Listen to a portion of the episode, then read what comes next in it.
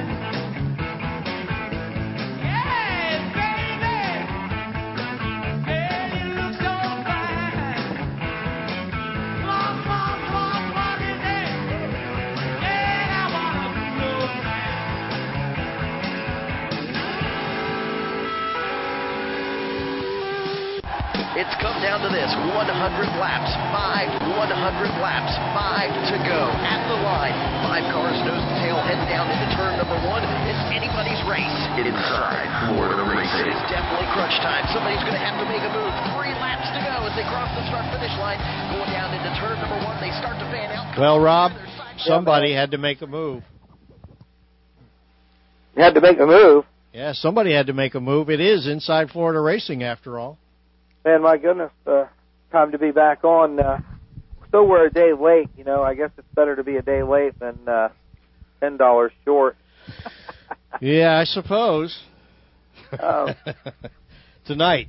Yeah, we're we're uh, we're missing CC tonight. She's missing in action, and uh, Yes, as a matter of fact, I, I think it's kind of like this, Rob. Uh, uh, Cece went to the infir- infirmary, and we uh, we drug Carol Wicks out of the infirmary and brought her into the studio with us tonight. Carol, how you doing tonight? I'm good, hon. How you doing? I'm doing great. Good. How's the boy? Boy's great, doing fine. Are He racing yet? Old. Um, yeah, he races around the house. Let him down once his shoes are on. You put his shoes on, it's like a wind-up toy. you better get ready. Hey, welcome everybody else to Inside Florida Racing. Folks, appreciate you uh, tuning in with us tonight. Um, man, what a week of racing that has gone by in this uh, speed month of racing, and uh, got a lot of folks to talk to tonight, and uh, have to deal with a lot of racetracks that were racing. Jack, everywhere. Oh, I'm Did you telling go to you. any races over the weekend? Oh, I'm telling you, I, I put in about 800, I think 800 or 900 miles over the weekend, and uh, and that and we still and had a rain out. Had a it would have been a thousand if we hadn't been for the rain out, but uh, or they they called it over at Auburndale on Sunday. But uh, I went to New Smyrna on Friday as uh, with the modified reunion deal, which Carol Wicks will tell you all about, and uh, Jerry Benner will talk about later in the in the show. And as a matter of fact, we have a, quite a bit of stuff from New Smyrna tonight. We're going to talk to Chad Pierce. Um, we're going to talk to Drew Brannon and Stephen Nasse, all three of whom uh, had uh, pretty good weeks over at uh, New Smyrna the past week. Yeah, you know, I see who else had a good week over there. Mr. Rogers had a great uh, win over there. Yes, he did. As a matter of fact, um, there he was on uh, trackside tonight last night with uh, Randy Dye and uh, Billy Osborne, uh, and uh, we'll have that interview along with an interview from Ted Christopher later. Uh, probably it'll be on uh, Real Racing USA tonight. Um, they had a pretty good interview though with uh, David Rogers. So he won the championship for the late model. Yeah, it was cool. I was I had actually planned to uh to uh personally I was I was there to give uh present the Pete Orr Sportsmanship Award and I would had kind of planned to leave early and go to Auburndale um for the Saturday night show of the uh, figure 8 deal over there. And uh when I got to New Smyrna, I hadn't really been paying all that close of attention. I discovered that David Rogers and Jeff Choquette were tied even, dead even, uh, for the championship there of the super late models going into the final night, and uh, so I had to stay, obviously, to see that, and it turned out to be pretty worthwhile. It was uh, it was very cool. Jeff uh, was in second almost the entire night. Finally, uh, his car he had a mechanical problem with two laps to go that actually he had been fighting the whole race and forced him out of the race with two laps to go. But he wouldn't have caught uh, David Rogers. It was a David Rogers night. Yeah, well, you know, uh, David Rogers uh, wrapping that deal up and doing so well would sure put him in the running for driver of the year candidate, maybe driver of the month. Excuse me. Yeah, and as a matter of fact, at the end of the show tonight, we are going to announce the January Hildebrand Jewelers Driver of the Month for January 2009, making them this this driver that we nominate or we we uh, will give the January uh, deal to. He will be, of course, in the running for the 2009 Hildebrand Jewelers Inside Florida Racing Driver of the Year, the Ring. Which, Oh, Carol, ring. He was at our little get together that we had for the driver of the year. Carol, did you have a good time there? I'm sorry. Um, He he wanted to know if you had a good time or if, did you like did it really suck? Hearing aid, uh, oh, up at East Bay. No. yeah. Oh, okay, go ahead. Yeah. Rob. Little uh, That's where they gave the ring away. yeah. Johnny Oh, okay. I misunderstood. Yes, I I, had a uh, let me turn my time. hearing aid up, Rod. Hold on a second. Turn second. your hearing aid. yeah, let me. You know what his thing. problem is? He goes to so many places so fast, he doesn't know where he's coming from. We were referring to the driver of the year award that uh, we gave away there at East Bay, and uh, we'll be doing it again. Probably about the same time. Uh, Next time they'll have the coffee going, right? we'll give the 2009 year award in 2010. It seems like that's so far away, but it's right around the corner. Um, so we're going to announce that winner tonight. Um, amongst a lot of things, we're going to talk a lot about racing, but uh, we got Chad Pierce on tonight, uh, Orr Sportsman Award. Um, why don't you, uh, Jack, real quick, uh, explain what that Pete Orr Sportsman Award is? Um, every year, uh, beginning in 2004, um, which represented basically the year 2003, um, we decided when um, uh, when Pete Orr um, died back in 2002 in November, we really felt that something more than just a race was appropriate for that um, for that man, and, and we started presenting this uh, Orr Sportsmanship Award. Um, the first winner was Jay Middleton back then in 2004, and um, it basically is as you know. I, I ask um, I, Bobby Sears won the award two years ago, and and I asked him a couple of questions the other night. I asked him how he looked at it now um, compared to you know like now that it's been a couple of years. He said basically it the neatest thing about that award was it wasn't something that you could set out to earn. It wasn't something that you could go do something to win. It was something that was awarded to you by people in the racing community because they felt you deserved it. And he said, therefore, it means more to him than any award he has ever gotten. The cup itself is it's a beautiful award. It's a it's um uh, I don't know about a 20 inch tall uh, silver uh, cup on a beautiful mahogany base, and um and it's some he has his right on top of his television so that he it never goes away. like But- the Stanley Cup, they only get to keep it for a year. They got to give it back. no, no, it's it's one they'll keep their whole life, and uh, and and it's cool. It's it because Pete was was so well known as as a guy who he was just a real good person, and he helped a lot of people. He wanted to go out of his way to help people, and I know it, he really made an impression on me because you know, and and I first got involved in the racing media back about 12 years ago. One of the first people that I ran across who was really he really did go out of his way to assist me and and was always available to uh to give me information and advice and and he was that way with everybody Yeah, he was cool. You know, I definitely got to race around him in, when I raced in the Florida Pro Series. Cool guy to be around. He could take a joke. Just, you had to be able to take a joke if you were going to race in that deal because there was a lot of jokes. There's a lot of things like that that went on. And uh, yeah yeah you so know, uh, we're going to talk to Ken Kenny they they, they uh, hold this race in his honor there at, Yeah. uh, at New Smyrna, and I think it falls right in line with a lot of these guys, especially if you ask a guy like Rogers, just as much as uh, the Governor's Cup that's uh, that's held there, and the Clyde Hart. You know, it's another one of those big races now that. Um, It is, Rob. It really is, and and uh, as as David uh, Rogers is, and, and uh, most of the men that have won that race uh, in the last since it started in 2003, um, you know, they it's something that's very it means a lot to them. I mean, um, it means like Travis Kittleson. I mean, it was overwhelming when Travis won. You know, it's just a big, big deal. Well, I, and look at the drivers that raced in it. I want to I want to call this out, you know, because we we so much uh, uh, talk about when don't have good car counts on certain races or whatever.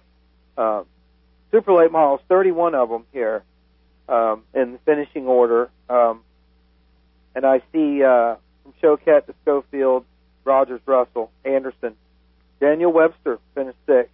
Um, Cale Gale, another great racer. You know, uh, Eddie Gainey, um, DJ McLeod, he was in there. And then I see another one, a youngin, Seth Greco, racing late model, number Yep. 74. Yep. He uh, finished 19th, but you know, there's a kid that we watched racing go karts over there at uh, Dirt Devil Speedway. Why I met him and watched him race those trucks down there at Charlotte County Speedway and, and race trucks in other places, and then get into late model racing. And uh, he's only probably 15 years old, if that. you see that uh, that that young lady there. What's her her last name is Long, I believe. I think she finished fifth. Johanna Long, yeah. Yeah, we're going to have to get her on Inside Florida Racing here in the very near future because uh, she is the real deal. Uh, she had a great finish, uh, from what I understand, the Snowball Derby. She did very good up in the Speed Fest up in Atlanta. Or I'm not sure if that's what what it's called, but the the the, the up at uh, Lanier. Uh, uh, the National Speedway. She had an excellent showing in that whole winter national event they had up there, and uh, she definitely um, held her own in the in the Pete Orr Memorial. The Perry Lovelady, another name. You know, just Well, Jeff Schofield was out there banging them. He was trying. He was working. Schofield. He was one I said at the beginning. Uh, Yeah. Just a, just a bunch of racers. Matt Bowers. You know, uh, And and I'll tell you, those guys in the first 20 laps of that race, those guys up front, I mean, it was there was more than one time. There was probably a half a dozen times in the early laps where there was three ride coming through turn 4. Oh yeah. It was um, it was uh, pretty amazing. But you know, also Rob, uh, on the previous night, uh, Carol, what was? We understand that modified race was off the charts on Friday night. It, it you couldn't have told who was going to win that race until the very, very end. It was back and forth, back and forth. Everybody was on the edge of their seats screaming. It was amazing. The racing at New Smyrna this week, I don't think you could beat it anywhere. And you're talking about young kids there, Rob. Stephen Nasse is 13 years old and won the crate late model race Friday night. Huh? That was Yeah. pretty amazing. And they said somebody from the speedway said he had had a great week all week. Yeah, But- Carol, did you get? on the did- show tonight as well? yeah, Carol, I just wanted to ask Carol, Rob. Uh, Carol, did, did you get involved in the fight that they had down there, and, and after that? that Yeah, I beat the crap out of them Did- guys. did you? yeah, yeah, yeah. They're not messing with? Wicks. I don't. I wasn't there. I wasn't there, so I don't know. But What are you I I just about? heard Jason Boyd got in a scrap with somebody. I don't know who it was. oh, I got you. Okay. Where's this at? Where? Yeah. New Smyrna. Oh. We, I, I hear that there was some other shenanigans going on at the. uh Let's zoom on over to Auburndale Speedway. so let's talk about uh, uh, the big uh, figure eight stuff.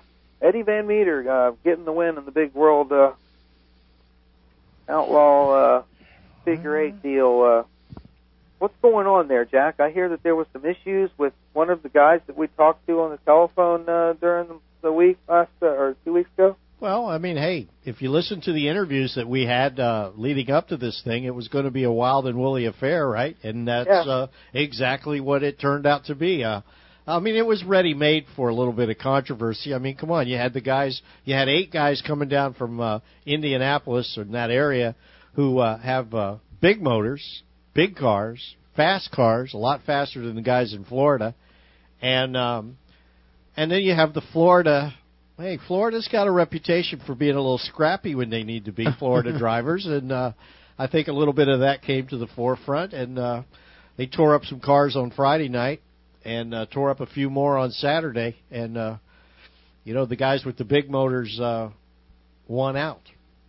I wonder what kind of car Michael Cherry had there because I see he finished second. Let's well, see what? Well, here's here here's what one person pointed out to me, who was one of one of our uh, reporters, and I don't remember whether it was uh, Bill or or Bill Green or or Phil Shriver, but uh, they pointed out somebody pointed out to me that you know John Laval, the world's most hated driver, of course, he um, you know he's very familiar with that deal up there, and he he runs up there and it's not surprising that uh, Cherry had one of the faster cars here in Florida. Well, no, eh, no, there's no doubt because listen, I was going to say Jimmy Cherry, um, his father used to run figure eight. He was the owner of figure eight cars, sure, Pro eight, sure, for years. And uh, back in the day when, like I was talking about, when Red Band used to drive my car in the figure eight for Sunshine, you know, he used to drive cars for Jimmy Cherry. And when Michael was little, I remember when Michael was just a baby. Jimmy used to carry him around, you know, and uh, to see him, he races dirt late models. But look, he's also uh, obviously a figure eight racer because he finished second in the hundred lapper. Um, Wayne Calkins finished fourth. Uh, Jimmy Thompson, that's a name that I haven't said, let roll off my lips in a long time. There's another guy, mm-hmm. Sunshine Speedway, that used to put on a show when it would come to figure eight racing. So, well, and um, and and Michael, a certain amount of good racing that went on, but probably a lot of crashes. And, and Michael Cherry, of course, now he, uh, you know, he's raced up there, up at Indy, so, you know, he's he's no uh, he's no rookie at that game. No, no. I, so I'm saying with with his dad doing it, I knew he, he he's raced those things a lot, you know, and I think just recently he might have got involved in the dirt stuff, but he's more of a guy that came from uh, Auburndale area. But they had they had a what is called a Friday night crowd at Auburndale. It was uh, maybe 500 or so, and uh, on Friday night, and uh, they had basically the cars on Friday, and the crowds. They lost some cars. So they had a little less cars. I think they had 19, I believe, was how many started on Saturday, and they had, uh, but they had a big crowd, maybe um, perhaps 1,500, maybe somewhere in that figure would be our guess. And um, uh, that's great. Yeah. So I mean, you know, it, hey, if nothing else, it brought some excitement to the, and, and it certainly brought attention back to the figure eights, which should be one of the more exciting shows that fans get to see. That are still stock cars, that are still race cars, going out and doing it. You know, it's a thrill show, but it, yet it's still uh, still uh, racing. You know. Yeah, and it's great for Speed Week. I mean, look at all the other stuff that goes on during Speed Week. It's Speed Week month. Okay, it's a whole month of racing, and uh, I think it was a great addition to it, and it sounds like a lot of other folks did too. And uh, of course, last week we were going to talk some about Charlotte County, and we'll get to to the meat of that later on. But uh, just to to put a point on it here, uh, Rob, they also had a little bit of an experimental deal. They uh, went to ten dollars for a, a special fan appreciation night on uh, Valentine's night, Saturday the 14th.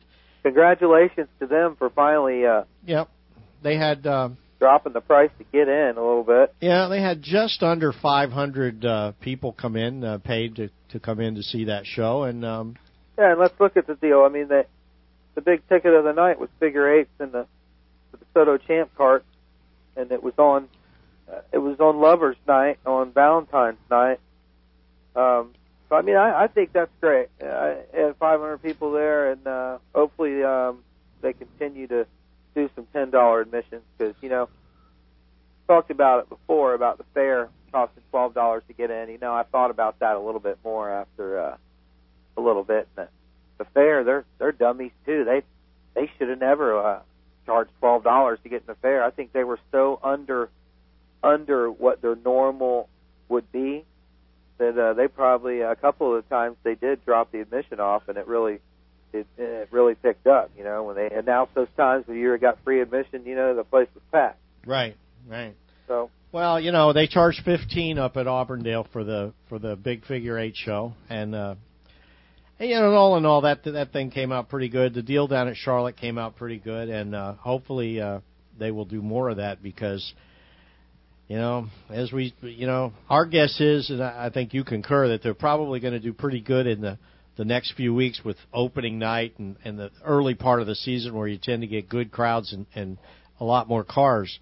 But that twenty dollar nut is going to be hard. That's going to be tough on the fans. That's all there is to it. You know, with the opening of the season, they should set a precedent and just come out and say, "Listen, until things turn around, this is how much it's going to cost to get in." Yeah, well, And un- you, un- you know what? If they really, if they were more sticklers about the people that got in for free, that probably don't need to, that aren't media or aren't, you know, they they sneak in some way or another because they've got some kind of inside connection.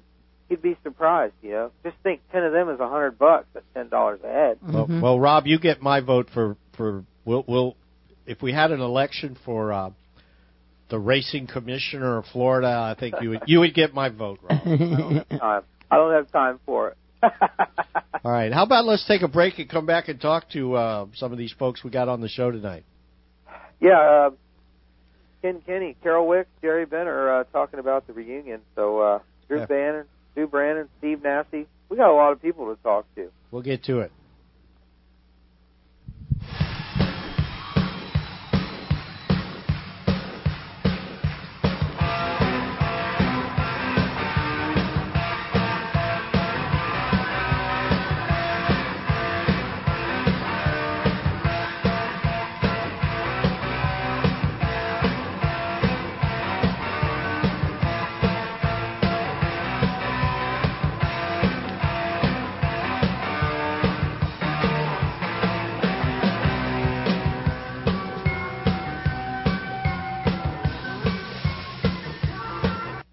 Carnac.com, your online racing community since 1997. Carnac.com is racing classifieds, racing photos, racing news, lively racing message boards, chat rooms, multimedia, and so much more. And if your race team or racing business needs a website or your website needs a fire lit under it, look no further than Carnac.com. From affordable web hosting to fancy flash animation, Carnac gets it done.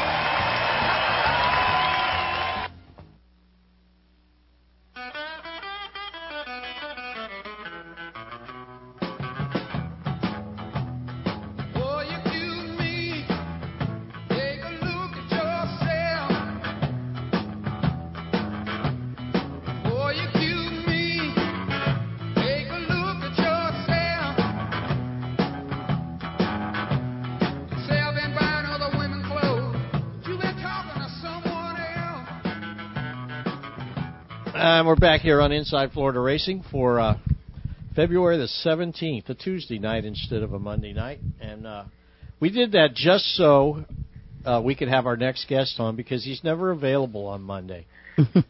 True. See, that's how special our next guest is. Ken Kenny, it's time to get the United Dirt Late Model Show back on the road, man. Yes, sir. Hey, I appreciate that, guys. I really, really do. Um, pretty flattering. Yeah, Monday's kind of a crazy night for me, but I, uh, I do appreciate you guys Monday night, Tuesday night, and yeah, I'm ready to go. Jack. I'm ready for year number two. I, uh, ready for no sophomore jinx and then, uh, you know, an encore season here. Yep, What- the season turned right around. I mean, uh, the year's gone by like, bam, like that. You're already back to Ocala Speedway again, huh? Yeah, I'm I'm real excited. I mean, Ocala was awesome last year, and you know, Mike Peters and Angie are, you know, great hosts. I couldn't pick a better place to be to open, and uh, you know, they were great last year, and I expect it to be a repeat of last year. I really do. I uh, I I had a chance. You know, I've been sick a little bit. I told Jack, you know, real sick for off and on for a month, but I uh, I come out of it about the right time now, and uh, I've been talking to drivers off and on all day today, and I've got some real serious commitments to run for the championship this year, more than actually, you know, some real solid ones, even more than we had at this time last year. Well, it sounds great. Uh, Ocala got some new dirt or something going in there? I, uh, to be honest with you, again, you know, through Speed Week and stuff, I've, I've been sick. I'm not sure. I, uh, I, I'm not sure. You know, I, I'm, I don't know. I know they had, uh, you know, quite a few shows over Speed Week also, and, uh, you know, I didn't hear anything negative, so I, but I don't know if they got any dirt or not. So, what uh, is there any changes that you see? What are, uh, how are things going to be different? I mean, I'm sure that there's some things that you've uh, taken a look at and maybe going to do a little differently this year.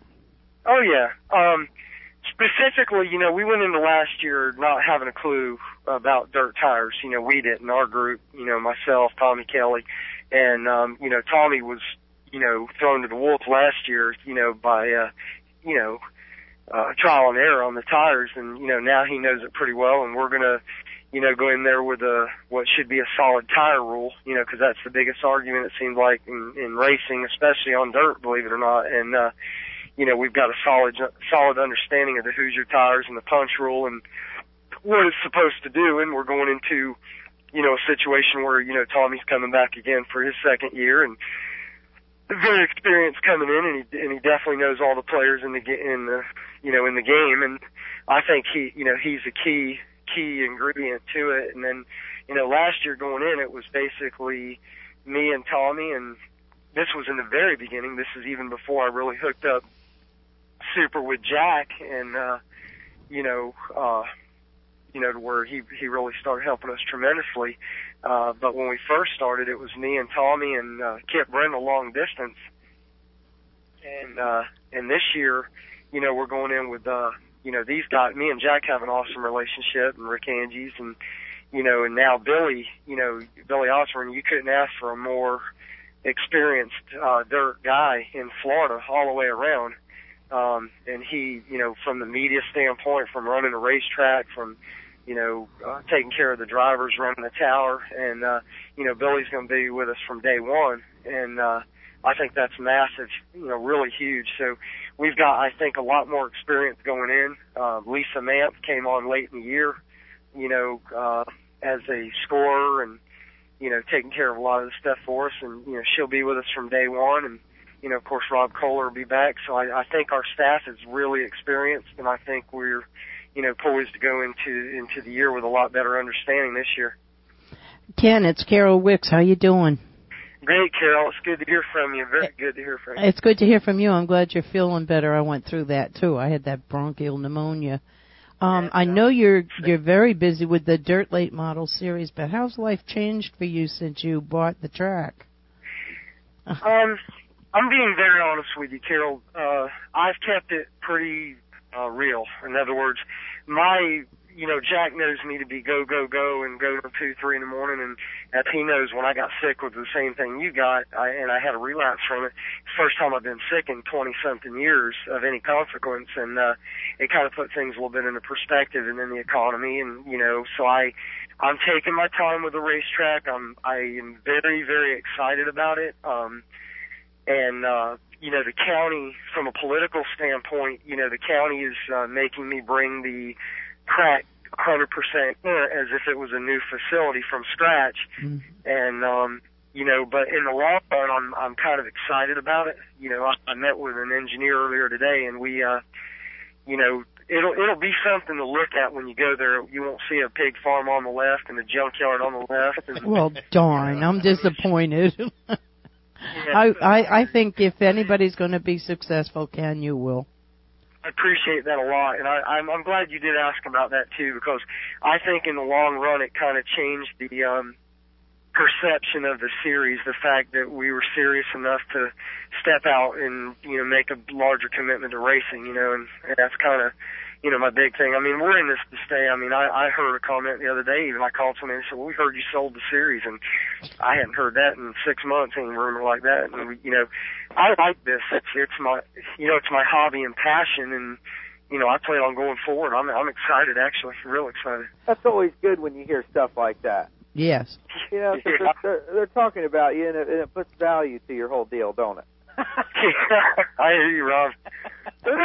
we um, I'll tell you what, man. Terry Wall being down here uh has been great for us too, and you know Terry's adding some sponsorship for both the series and the racetrack, and you know there's uh, you know again I, I couldn't be more excited. I'm I'm looking forward to Ocala and again, I you know I think a lot of people you know how it is in this business. I mean, there I've learned in the short period of time I've been in it now that you know there's you got your lovers, but you got your haters all the time too, and no matter what you do, they're still going to be there. And um, you know, I I kind of like proving them wrong. You know, over and over and over, and uh, I couldn't do it by myself if it wasn't for an awesome staff and a great support from the media and you know the drivers and crews, fans. You know, we'd be stuck, but I, you know, we keep getting the support, and you know, we we Jack, I got some real good news tonight on on a couple more guys that definitely were going to commit to run for the championship, and it really, uh, you know, excited me a How little many more. how many do you have now? Um, That's gonna I, run your I, you, you know, it's weird. Well, around nine or ten that are actually going to commit to run for the whole deal right now today before you ever get to Ocala.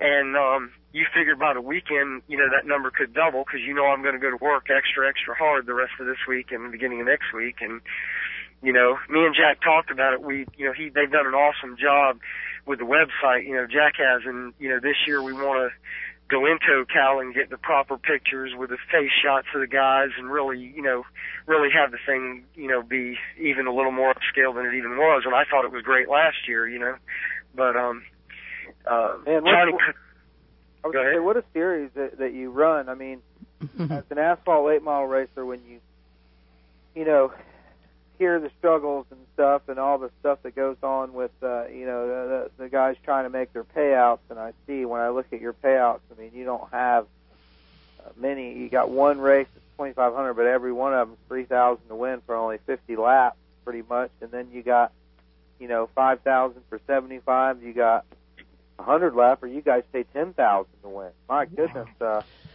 there's anybody out there looking to build a car, I mean, this would be the one to run a series in. Well, you you know that's that's cool. I want to tell you something. Go ahead. On what you just said. Um, I had a lot of calls lately from guys that I raced with in the '90s that were major players on asphalt that are that you guys wouldn't think about, you know, because we all think of the, you know, the recent guys, the you know the Wayne Anderson that bought a dirt car and the Rich Pratt who's been very successful in, you know, so his transformation and, you know, the uh, Brezhnehan of course, you know, has run well when he when he's raced and. um but I had a call from Ron Regula, and I don't know if you got Yeah, yeah. Ron Regula when they had Sure. the Jackaroo Sportsman Mhm. series, and uh, Ron won that series um, when it when it tag team with the original Hooters Cup deal. Um, and Ron Regula, they're building the dirt car.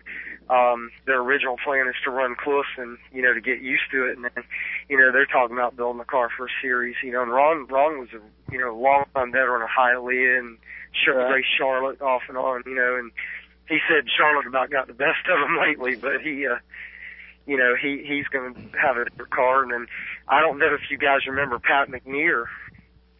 You know, Pat McNear's probably 70 years old now, um, and Pat looks like he did 10 years ago. He looks fantastic, and uh, Pat and uh, Frank Linhart, his uh, son-in-law, called me, and they're going to build a, a dirt car, not necessarily just for the series, but um, to run even in Clifton. So there's a lot of asphalt guys that are just you know taking notice to the way dirt is taking off in Florida, and Well, you know Ken, Ken, you brought up a really good point. I was talking with Terry Wall last night, um, who is the the national sales representative for the United Dirt Late Model Challenge Series, and we were t- talking about this because Terry Terry doesn't he he's been an asphalt guy his whole life, and uh, I I was I was explaining some things that I had learned last year, having been out with you the whole year, and and and I mean for me it was one of the biggest years of learning um, that I've had in this whole racing thing because many of us in the media who have been on the asphalt side of the ledger, such as Rick Angie, such as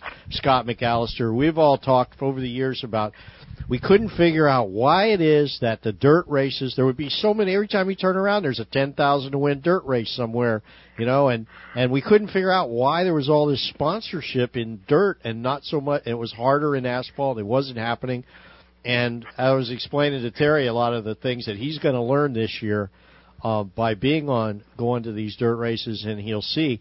And I would really highly suggest that that asphalt owners could learn some things, not changing their tracks to dirt, but just learn some things by going to some more dirt races and and looking at how those shows are run and the excitement level and things like that. And it's just a very very exciting sport.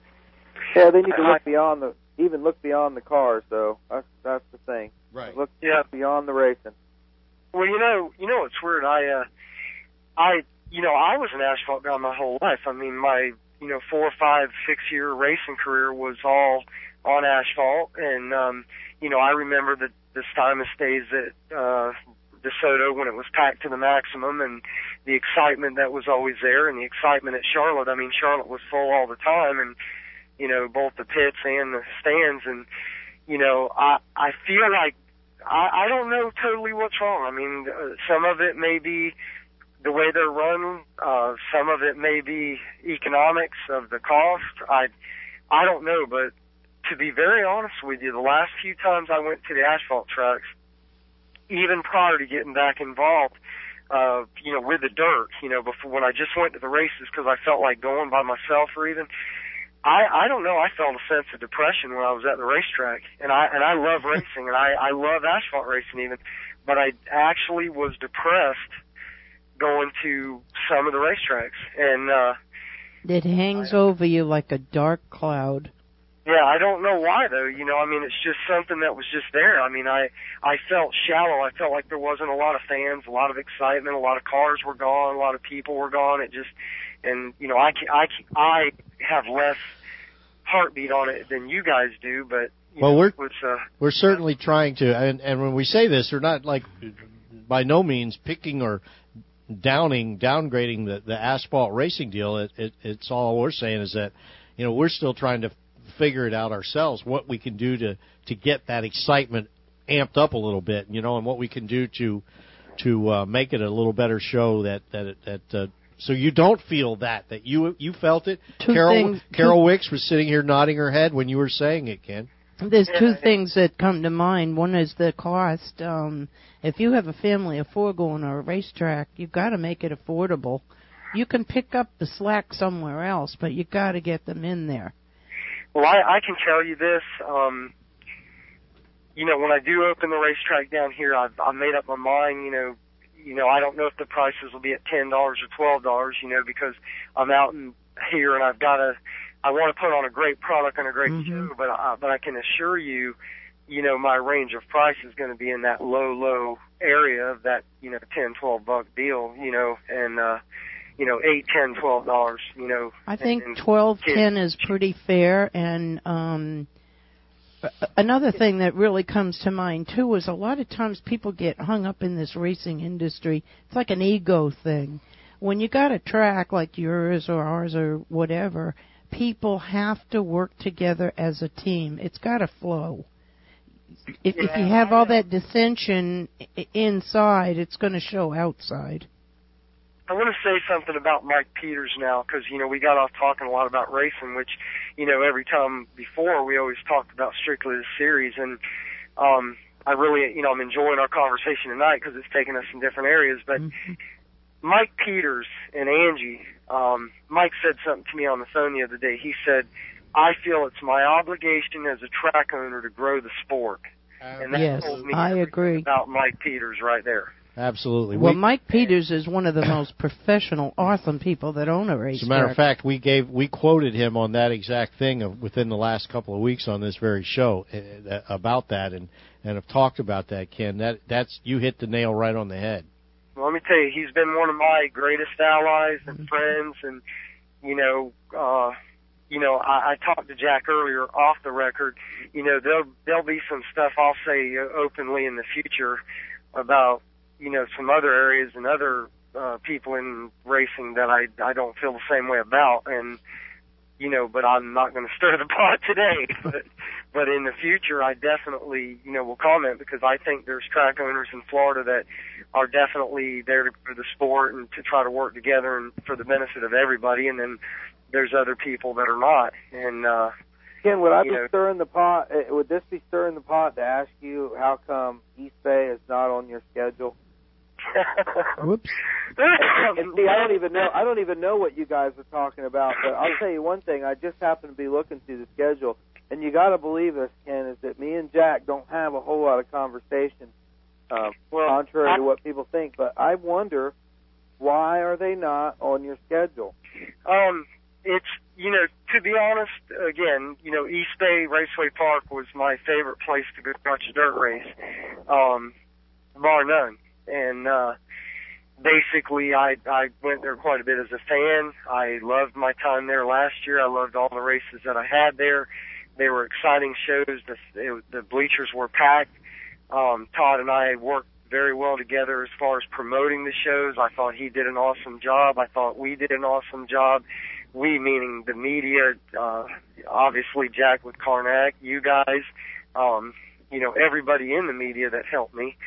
Um, and then also, uh, excuse me, and then also, uh, again, I thought Todd did a great job, but, uh, they, you know, they chose not to have us back, you know, for whatever reason. And, um, you know, that was, uh, their decision. You know, that part is open. It, you know, it's their decision. I do have a race on the, or a date on the schedule that says to be determined and that race could be at Swainsboro in Georgia. That race could be in Albany. That race would be open for discussion if uh, Todd now had a change of heart or, or wanted to discuss that date. You know, we uh, I'd be open to discuss that, but, you know, because obviously they have a good facility. But as of now, um, you know, they've chosen not to uh, have us there this year. So, So it is. so when are you running for? When are you running for public office down there, and which office is it? I hear you. Um, I I heard that part. The first, I didn't hear what else somebody said about going there Oh, or about. go ahead, Rob. Um, no, it's, it's that it, it, you're saying that it's it's them, it's not you. It's not because No, of it- you that you're not having Oh no no no no! It's it's totally it's totally uh, one-sided uh, decision there. All right, well, I'm Um, going to find I- out. I'm going to find I- out. Well, I I, I'm no, going to do it right over the air when we do it. I don't care. That's fine. I mean, I saw. I mean, I, I want to know. It, it it it has nothing to do with with uh, Ken Kinney or with Todd. It has to do with your series that you guys have. These group of guys that you've been able to get together, and the shows that you guys put on over there in his joint. I don't understand why he doesn't want you guys to come back. There again, it's up to him, it's his place. You know, he may be wanting to come there, and we're talking about it for uh, no reason. But I just noticed that it wasn't on. Well, you know, they, they one thing I can say is, you know, there's several partners there, and um, Sure. you know, I've, of course, I've I've talked to Al many times and had good conversations and bad conversations, and um, you know, I've talked to Todd many times, and uh, also have had many good conversations and a few bad ones, and um, you know, I said I wouldn't go there, but I'll I'll, I'll go forward being where we're there now. And uh, you know, basically, I think at the beginning sorry. of the year, well, that's okay, man. I, I feel like they, uh, you know, felt I pulled a lot of cars away from there, and you know, to be very honest with you, um, it was the track where most people knew me, and when they weren't running late models, we ran them in Clewiston now and then, and I told to get those guys down here because you know that was my little world that I knew in the dirt car racing. I didn't know anything else, and uh, Uh, so there was some justification to that early in the year. But if you look past the first handful of races, you know, we only had uh, four or five guys that went with us. And this, you know, probably three of those guys will be back with us again this year. A few of the others have lost the rides because of the economy or situation. And, you know, but I think everything, ultimately, wherever we were, if we were from Jacksonville, we probably would have hurt Lake City and, um, uh, Golden Isles, uh, the most. But because my home and, you know, my home base was closest to there, we probably did affect them early in the year the most. And, uh, you know, I did make some mistakes along the way, you know, um, you know, just from lack of knowledge and, and my first year in a series. So I did make some mistakes, but as a whole, I mean, in scheduling and scheduling races. no, I don't think so. I, I think my mistakes were more, you know, I I sold a couple brands of tires, and you know, we, Oh. you know, there might there was a few conflicts there, and you know, we we worked through that. I felt, and uh, I felt nothing happened that we couldn't have worked it out to have a race. I still feel that way. I mean, if again, if those guys later in the year called to, to have that date, I would be honored to go there, and it did be in the past, you know. But um, for for the for the most part, um, you know, I'm going to do this if I have five racetracks to race at or 50 to race at. And, um, I felt like, um, we were being squeezed and, uh, I felt like, um, you know, uh, basically Bay didn't want us there, and obviously if a couple more from Florida wouldn't want us there, it would hurt us. But as it turned out, you know, that wasn't the case. Everybody else invited us back. And to be frank with you, if I wanted to have a NASCAR schedule, if I wasn't worried about the racers' families and the economy this year, I could have had a 40 race schedule. You hit it right on the head. I think they need a break. Well, Yeah. you know, Ken, that's a, w- one thing about this this sport, and that you're learning it more and more all the time, being in the business, uh, not just as a driver, but in the business end of it, is one thing about this sport is is whatever the landscape is today, it's going to be different tomorrow. There's Mhm. always changes, and and it's a very as you discovered trying to put a schedule together, you started uh, admirably, I think, trying to put a schedule together way, way early, uh, like even before your banquet, and had it all ready. And you've learned how hard that is to accommodate everybody without um, creating conflicts. Conflicts seem to be inherent in this sport. Uh, because of just the nature of it, it's it's almost unavoidable. You're dealing Well, with you know- thousands of people, different personalities, different likes and dislikes, and there's no way you can ever please all of them. Well, you know, Carol, one thing that I did learn from Jack, and it took me a while to learn it. See, last year I was in Utopia before the season started because I was just doing my thing. I wasn't paying Mhm. attention to nobody else. And um, once I did try to start paying attention to other people, and I was extremely frustrated by the scheduling part because I I was trying to do a good job for the fans and have these great T-shirts made up for Ocala, which became impossible, and you know all the things that I wanted to do, the calendars and stuff, and and you can't do it when your schedule's changing every other day. And you know we, you know, obviously still it is my second year, although I do strive to try to be, you know, like we were perfect. It, you know, in our second year we. uh you know, we still have some tracks that you have to work out with scheduling. You know, in East Bay, you know, let's face it, East Bay is extremely successful when it comes to their winter nationals, and they've been around a very long time. I mean, and you know, whether it be you know Todd now and and you know the Varnadore family owning the racetrack, um, they you know that track's been there for years and years and years, and has has always had a great deal of success, and um, you know, these guys have had a lot of success too, so they've done a lot of things right without a shadow of a doubt.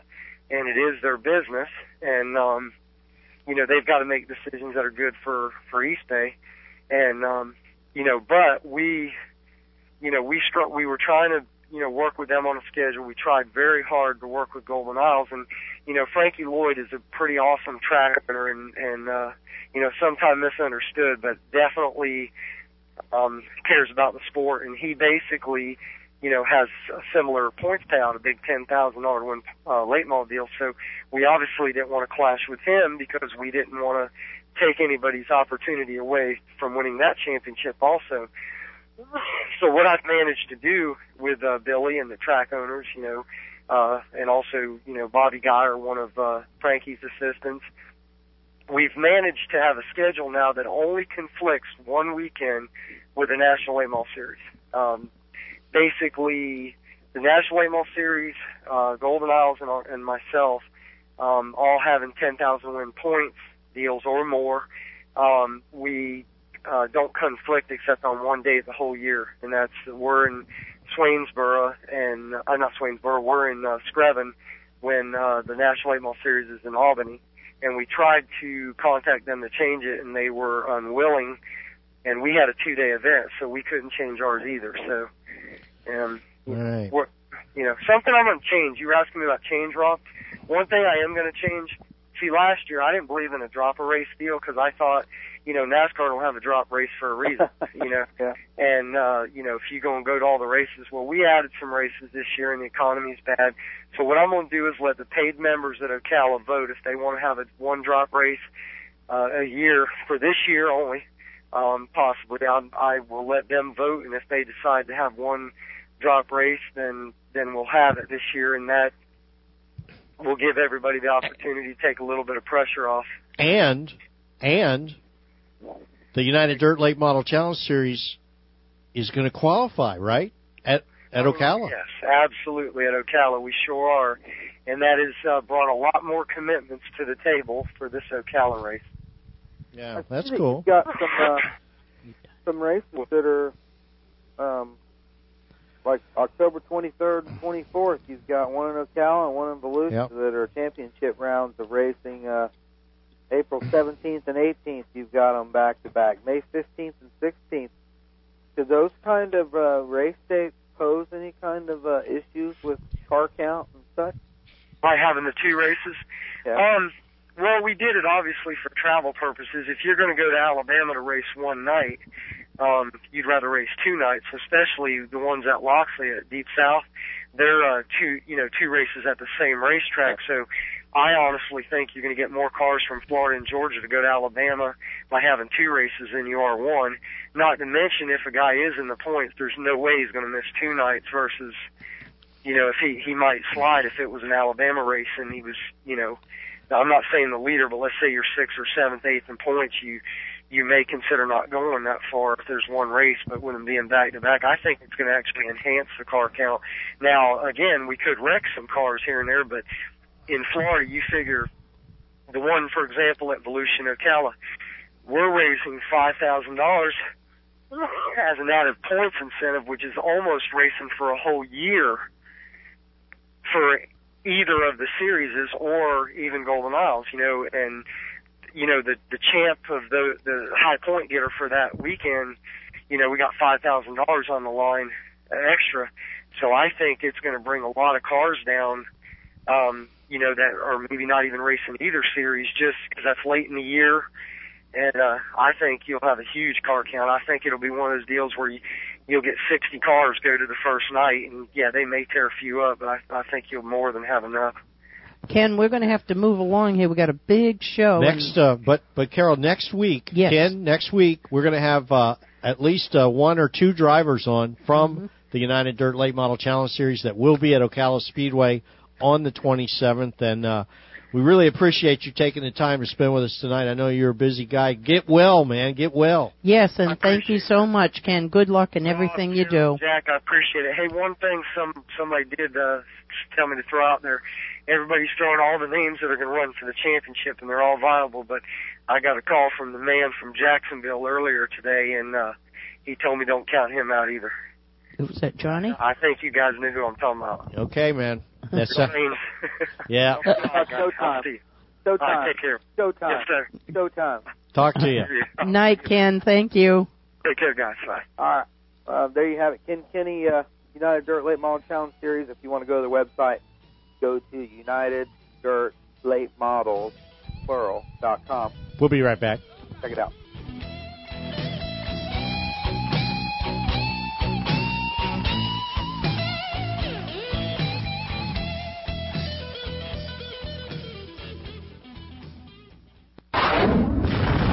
PowerMaster is your ASA series sponsor for the XS Power batteries. PowerMaster is pleased to announce the introduction of the XS Power series of batteries, XX Power batteries for racing applications, and batteries for your car audio application. 12 volt batteries for street machines, street rods, off-road vehicles, and even motorcycles.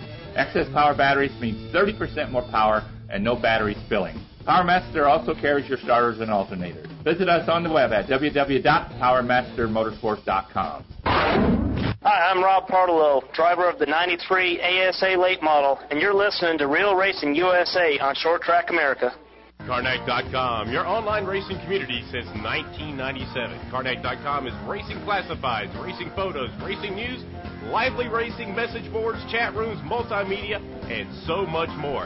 And if your race team or racing business needs a website or your website needs a fire lit under it, look no further than Carnac.com. From affordable web hosting to fancy flash animation, Carnac gets it done.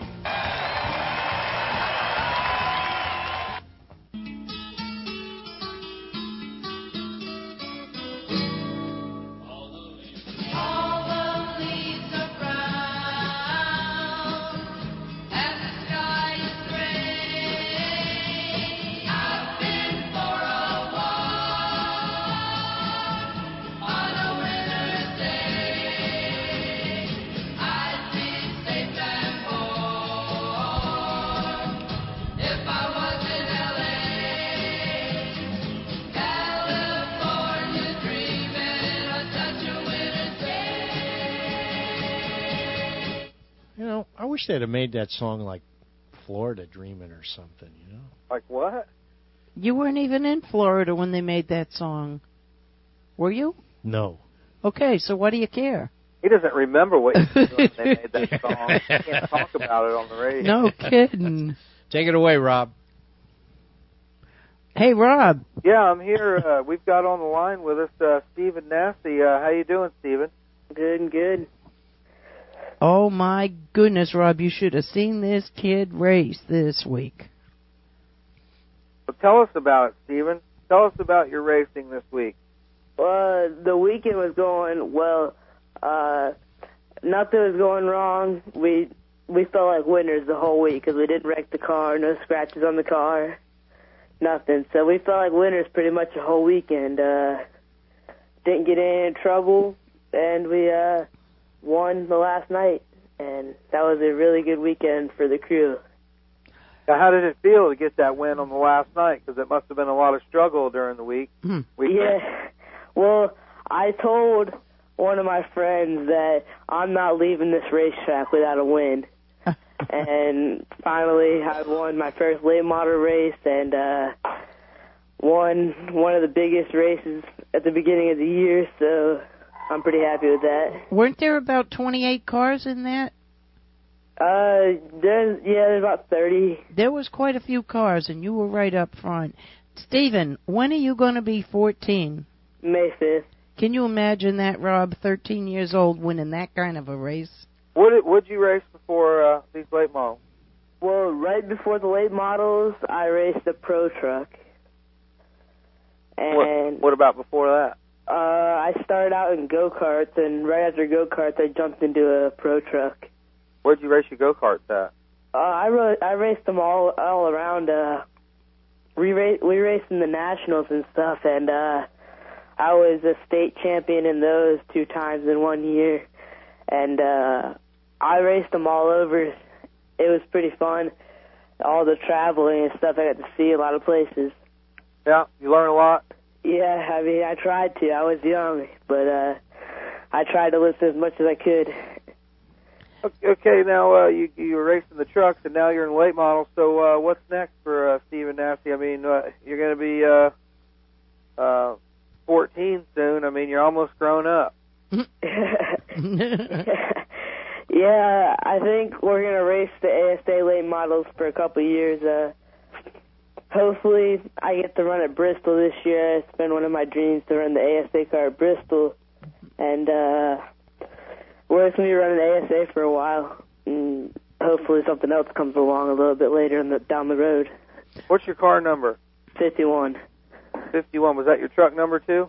No, actually, uh, that's we just changed that number for the late model. Everything else was number 69 because uh, my grandpa owned a race team way back, and he drove he drove all the Inter Bay Marine cars, and like Jimmy Cope and Dave Scarborough, they all drove for him and Yeah. stuff.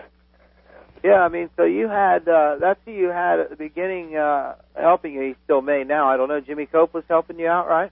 Yeah, at the beginning, Jimmy was helping us out. I mean, we're still friends. We've been friends for a long time, and uh, he's helping us out every once in a while. I still see him a lot, though.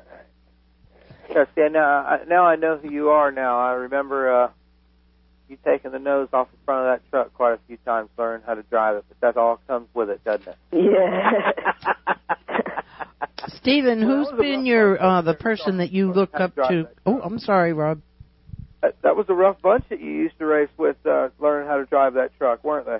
Uh, yeah. At the beginning, they were pretty rough, but uh, I started catching on, and uh, I raced with Ross Chastain, and he raced the late model with me a little bit. I think he's going to be running with the with the ASA South a little bit this year. Seth Greco, you used to race with him too. Yeah, he's racing Seth Greco, and I think he races a super late model now. I remember I asked About you. that earlier. Hey, hey Rob, I, I remember I asked you. I asked Steven. I asked Steven one night um, before a race, was just after they qualified. I asked him how he liked racing with them girls, and he said he didn't like it. Well, I you know- it when they beat me. He just doesn't like it when they win. You know, when they beat him, he's not going to like it. yeah. Well, that's good, Stephen. I'm glad to hear that you did win that race there, and that you're, uh, you know, enjoying yourself racing that late model. You know, that's my suggestion to you. Spend some time driving that car. You know, get used to driving that car. Then, when you get into a super and you start driving a super, then I think you'll be that much a better driver because uh, those those uh, crate type classes, you know, they they keep the competition even when you win one of those races, you know it was because that you were a good driver that you won, not because you had the faster car. That's right. Yeah, my crew chief, our new crew chief, his name's Jared Warren. He's been telling me that I'm never going to be able to drag race and down the straightaway like the supers can. So I've been trying just to get him off the corners. He says just wait my time, and that's been calming me down during the races because I know we're all the same speed out there. He related to Jacob Warren? Uh, I wasn't he. I'm pretty sure that's his brother. Yeah. Yeah, his brother's a late model racer. Yeah. Yeah, He, uh, that's a family of racers for sure. Yeah, the the first time I tested my ASA car out, I think it was at Orlando Speed World. Yeah. And uh he was there driving my car. He tested it out. He was the first one in the car. Yeah. Well, that's good, you know, and it's good that you've got you know these these guys behind you that that, that can help you keep from making some of the general mistakes that you know guys make when they get into uh, late models because late models are totally different than those trucks, as you realize. Yeah. There's a lot more to them, and there's a lot of tricks, and it'll take you years to learn them if you try to learn them on, on your own. But if you get somebody that that knows it, knows the handling characteristics of the cars, and I think that's something that Jacob Warren used to do really well was be able to get cars to handle well, and then not only drive them well, you know. And it sounds like you've got the driving part, or you're getting it down pat, you know.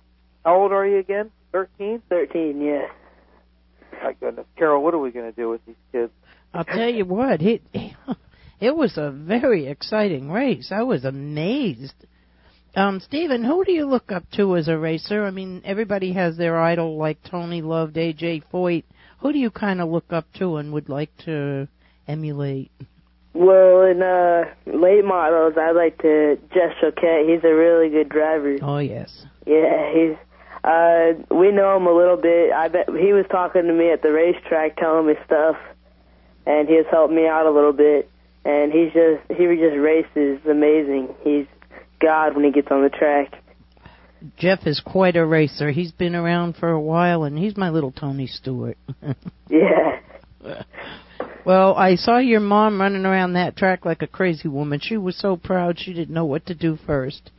Um, you did a wonderful job, and when I posted it on the Carnac board, uh, New Smyrna, the Speedway representatives even got on and said what a great week you had. So that's pretty complimentary. Um, we got to move on now, Stephen, but it's been a pleasure talking to you, and we wish you the very best. Be safe and have a great year. All right, thanks guys. Have a good. Take it easy, Steven. All right. Bye bye. Uh, bye.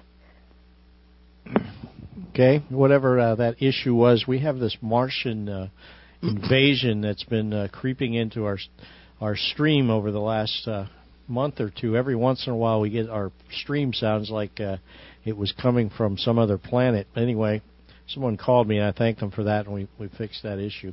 But um, we're going to take a break, Rob, and we can come back with uh, our carding segment with uh, Seth Adams tonight, huh? That's right. Be right back. You're listening to Inside Florida Racing.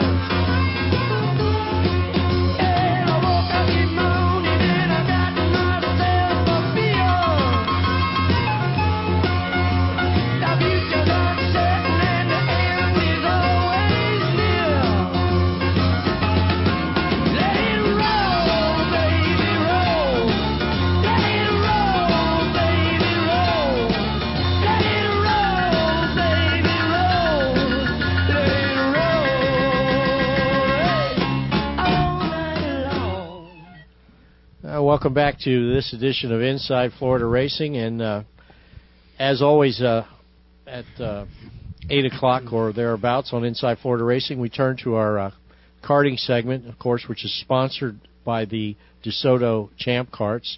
Um, if you want to know more about how you get involved in this whole deal, uh, feedback at Real Racing USA. Rob, what do we have tonight? Time for the big go kart segment, and uh, on the line with us tonight, we've got Seth Adams, who uh, is a racer, a go kart racer, an up and coming uh, guy that's won a lot. How you doing, Seth? I'm doing real good. Now, uh, how long you been racing go karts? Eight years. How old are you? Eight years. Thirteen right now. About turned fourteen. February twenty seventh, actually. All right. Now, um, during the eight years here, I see that you've uh, won quite a few uh, feature events and uh, won some WK Nationals in the past, which are huge races. Uh, tell us a little bit about your racing and uh, what your future's looking like. Oh yeah, um, definitely, it's a definitely good career that I want to get into and involved in. And uh, yeah, I have won a multiple WK state wins and actually won a FK championship. And uh, I'm real proud of myself. And uh, all. Um, I basically I got a lot of lo- local wins too, and uh, hopefully get a lot more in the days coming. Now, you say local wins. Where are you from? Uh, right now I'm living in Valrico, Florida. So, what's your local racetrack? Uh, Dirt Devil Speedway in Lando Lake. All right, and uh, you run some of those money events in at Dirt Devil. As Oh, yeah. junior, do they let you run for money? Oh yeah, they they have plenty of money races, and uh, a lot of people get involved in that. So, um, what's your future plans uh, for racing? To, to stay in karting and continue on into the different classes of karting? Um, yeah, I mean, I want to go up a little bit in karting, but maybe when I turn 16 or so, uh, get into sprint cars and uh, try to get into NASCAR. I mean, it's real hard to get into NASCAR nowadays, but you know, You reckon? they'll pick me up. Yeah, it's tough to get in NASCAR. Is the truth. You got to have a good sponsor, and with the economic times like they've been, uh, it's been harder and harder to find the sponsors. So let's talk sprint cars. Um, you know anybody in the sprint car realm? Oh yeah, actually, my motor builder uh, races sprint cars, Blaze Martin, and uh, I, I go out there and watch him. He's real good, and uh, yeah, I know David Steele and uh, Troy DeCaire. I know a lot of people that actually went from go karting right into sprint cars, and they love it.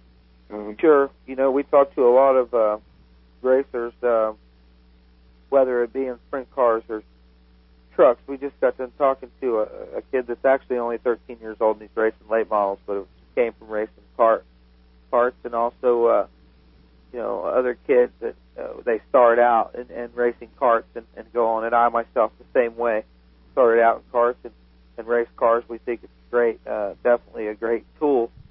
Um, you know, when you were talking about sprint car races, you know, you talk about a guy like David Steele. You being 13 years old, David's getting older, you know, and uh, you never know. You become uh, good friends with a guy like that, and maybe go hang out with him and make him a mentor. You never know. He just might uh, guide you into one of those cars because uh, sprint cars is a tough business, and not everybody likes to do it. If you've got aspiration to do that, then uh, you know you just got to set a goal, I guess, and you got to go towards it, right? Oh, definitely. Yeah, you got you definitely got to set a goal. So you can't just. Well, I mean, uh, I know a lot of people that just stay in go karts, and uh, that's that's a good thing too. I mean, as long as you stay involved with racing, but just at my age, what I am now, I have to have a career ahead of me, and that's what I wanted to do was just to get into sprint cars and get the speed known to me, then maybe go to Busch Series to NASCAR if I get a ride. Seth, do you come from a family of racers? Um, how did you get started? What got you motivated? Well, actually, uh, my uncle Jason, he used to race late models, and my dad used to help him about every weekend. And uh, somebody told my dad about go kart racing, and my dad was like, "Well, that's really interesting." And he got us a go kart, and uh, he raced it for about two years. And he said he wanted to get me involved when I was about five years old. And uh, I went out there to I don't know if y'all remember a track Lakeland Speedway. It was a little dirt track. Mm-hmm. I went out there and uh, got in a go kart, and uh, I remember I went about three laps, and uh, I hit the wall, and I came around the next lap, and I told my mom, I said, I'm hungry, I'm thirsty, I want to go home, and I never want to race again. and about two months later, I told my mom, I said, Mom, I want to go out there and race a go kart. From then on, it's been been a good career, and uh, Well, I got a feeling you're gonna um we'll be hearing your name more. Um I think we're gonna have to move along here and uh no? Okay, good. We got some more time with you, Seth. Who um do you have some sponsors you'd like to thank or Oh, definitely. Uh, first of all, I'd like to thank God for keeping me race, uh, safe on the racetrack, and uh, my engine builder, uh, which is Blaze Martin, and uh, Matt uh, Matt Salmon, which is as known as Stick um, at the racetrack. Everybody knows him as Stick. Um, Albert Ostrino, which when I was really young, he uh, he used to help me a lot in racing, and uh, Andy Partridge, my dad, mom, Kevin and Christy Adams, and uh, let's see here, T.J. Newton, uh, who's my old old engine builder, and uh, Matt Walker. He's definitely helped me a lot over, and of course Mike Portman and all you guys at Real Racing USA for getting me on the show. I mean, I, I love to do this. Too. Well, that's great. You got a whole list of them, and at least you you got them all in there. Now let's. uh Who's your uncle at Race Late Mall? Uh, do you know? One. uh, What's his last name? Adam. Jason Bennett is actually his name. Jason Bennett. Yeah, Jason Bennett. He raced uh, late models. He was actually number five, which is the number that I am right now. He he raced at Auburndale Speedway. All right. So if you were going to, uh, now see, that's that's good. You've got some uh, definite mentors and even racer in the family. Oh, that, uh, definitely. you know, from a track that uh, still races. You know, uh, now, do you only race on dirt or you race asphalt too? I raced on asphalt one time and actually uh, won the race, but uh, I'd much rather it on dirt. I mean, when it gets into stock cars, I like it on asphalt. But uh, um, How do you know? You haven't driven. You haven't driven either one. So how do you know? Uh, well, you're looking at NASCAR. You're looking at NASCAR. That's why. Yeah, I was looking at NASCAR, and I've actually drove a mini stock before, a little four-cylinder bomber, and I actually went out there on the track and raced that. And it was, I had a blast with it. I got into a little bit of a tangle, but uh, it was actually pretty fun. I mean, it's it's totally totally different than dirt, but when when that dirt track gets hard, I mean, it gets hard as asphalt. It's basically like racing on asphalt, just a little bit. You can't slip up out of the groove or anything like that. And uh, yeah, I've mostly raced on dirt for all my life. All right. Where are you going to be racing at this year? Probably uh, all the FKA, uh, any money races we can get into, and uh, probably Dirt Devil Speedway locally. All right, And, where you, where you go to school at? uh, uh, Mann Middle School. It's in Valrico, Florida. And uh, yeah, definitely if you, my, that's what my parents are real strict about. You better bring home good grades or no race, and they tell me that every time the report card comes home. That's right. That's Grades, the way it should be. Parents have a way about uh, real about strict that. about that. Yeah. and and and that's good because uh you, know, you need to make good grades. You need to get an education because uh the sad truth is I don't want you know is that you may be the guy that makes it and becomes the NASCAR racer, but the sad truth is is that the majority of them don't. You need your education. You know, even if you're a NASCAR racer, you need your education to be able to count your money. You sound like a parent, Rob. What'd you say? You sound like a parent. hasn't he changed over the last year, huh? I'm I am telling you. What are you talking about? Nothing. I'm a parent. I'm a racer. I want this this this guy here. He might be the next guy to make it to, uh, you know, NASCAR. Aric Almirola did it. He Right sure did. Joey Logano, That's right. Right out of go kart. David. Reutimann. You never know. The best thing you can do, uh, Seth, is to uh, continue to do like you are. Promote self promotion. The first thing that I'm going to say about you is you're a good self promoter. You came right on, told us about what you've done, and that's what you need to do. You need to tell people that hey, I'm a racer. I'm a racer. I'm proud of myself of it, and that's good. Definitely. You know, it's good to talk to you, and uh, continue to listen to the show. And uh, I think you're one of the first racers that we've had on the show on the karting program. So, uh, man, you should really feel special. Good job. I did when my dad told me. I was like, that's really cool. Yeah. And uh, yeah, I've been looking forward to it. And I did it. Your dad, Kevin, he's a big supporter, huh? Oh yeah, he's a big supporter, and uh, I, I thank him for that. If it wasn't for him, I definitely couldn't be doing this right now. Yeah, we all have our dads to thank for that. Because uh, without him, uh, you wouldn't be here. yeah, that's that's right. That's right. Yeah. All right. Well, Seth, it was great talking to you tonight, and uh, you know, uh, I look forward to hearing good things about you. And uh, if you win some big money in a big race, maybe we'll have you on again. yeah, keep us up keep us up to date on your progress. Man. Oh, definitely. And uh, I hope to see everybody at Jasper this weekend for the Maxi Nationals. All right. Baxi Nationals, that's the big tire manufacturer. Yep. And uh, there's a big big money race coming up this weekend at Jasper. I hope to see everybody at. All right, you know of any other races that are coming up? You can just do our karting news. That's great. what else? Yeah. What Uh, else is coming up? Oh, there's I know there's an FKA race coming up and uh, a couple of dirt uh, Dirt Devil speedway local races, but that's about it. All right. Well, there you have it, folks. Uh, Seth Adams, appreciate you coming on the show. You take it easy, okay? Thank Okay. thanks a lot, Seth. We'll Thank you. Have a good night, talk, talk Seth. to you soon. All right, you too. All right. Okay, what else we got in karting Well, news? well, Rob, actually, uh, uh, Mike Portman, uh, who helps us with this segment as far as uh, arranging things, uh, we're a little light on news this week, but I did want to point out that uh, again that uh, this segment is uh, sponsored by the DeSoto Champ Carts, and uh, you can catch them at uh, racetracks around Florida. They're uh, they race at, sh- at short tracks and stock car tracks, and if if your uh, karting uh, organization uh, wants to get involved or with uh, uh, this uh, Inside Florida Racing here on Real Racing USA, send us an email at feedback at realracingusa.com. Hey, I want to give a shout out to Mike Portman too for uh, Yep. the work that he's doing with that. Mike, I really appreciate it. We don't get to talk much, and uh, he does a good job behind the scenes getting things worked up for that. You know, and you folks out there may not realize what it takes to even have a 15 minute segment, but because you don't know how to do radio. That's why we're doing it. hey, Rob, coming up, uh, speaking of radio, coming up uh, live, live, Real Racing USA live, actually, from uh, East Bay Raceway Park Thursday night. The Neesmith, I guess that's how you said it, Chevrolet uh, Dirt Late Model Series uh, will be there at East Bay this weekend, uh, Thursday, Friday, Saturday.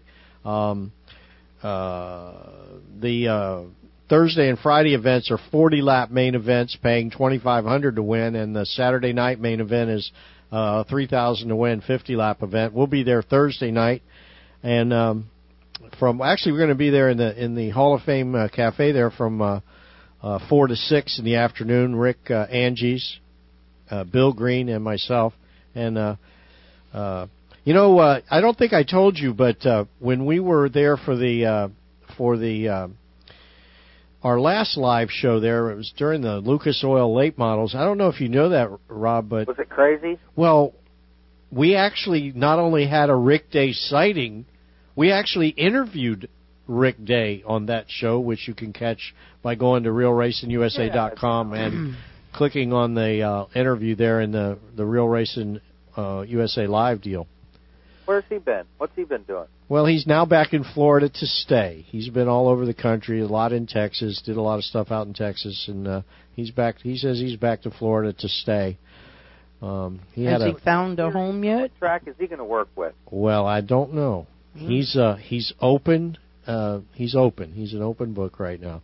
On Wednesday night on Real Racing USA, of course, it's Dirt World with uh, Joe Dirt and Billy the Kid. That's on 7:30 to 8:30 every Wednesday night, and I'm sure they'll be uh, they'll have a lot to talk about after the Winter Nationals at Volusia. Um, that uh, they just both went through that whole whole deal, which is somewhat of an ordeal, but one of the most uh, interesting and fun ordeals they probably go through every year. But um, they'll be on Wednesday night, 7:30 to 8:30. Of course, the United Dirt Late Model Challenge Series race at Ocala on the 27th of February will be broadcast live on Real Racing USA, and uh, uh, the drunken announcer will not be there on that show. That will be, of course, Rick Angie's, and we only said that just because we like saying the drunken announcer.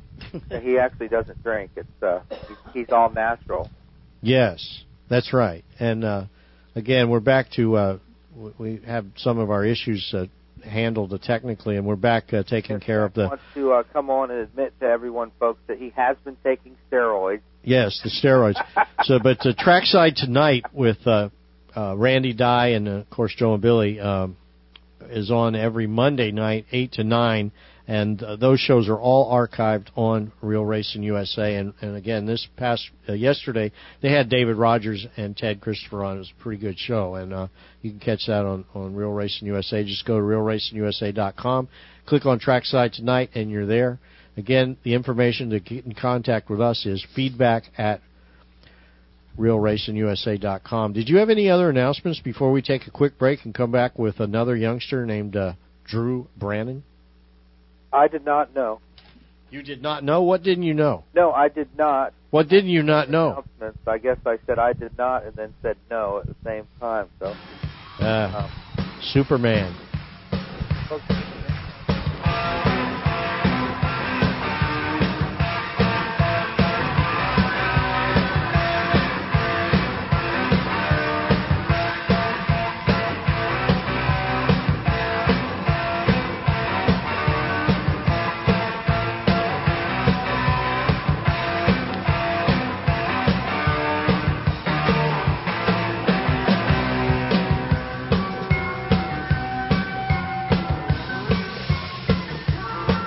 I'm Tyler Ivy, driver of the number 47 car, and you're listening to Real Racing USA.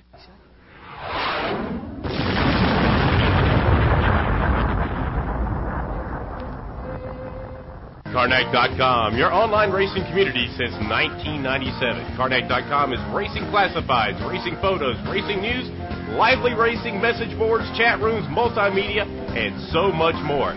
And if your race team or racing business needs a website or your website needs a fire lit under it, look no further than Carnac.com. From affordable web hosting to fancy flash animation, Karnak gets it done.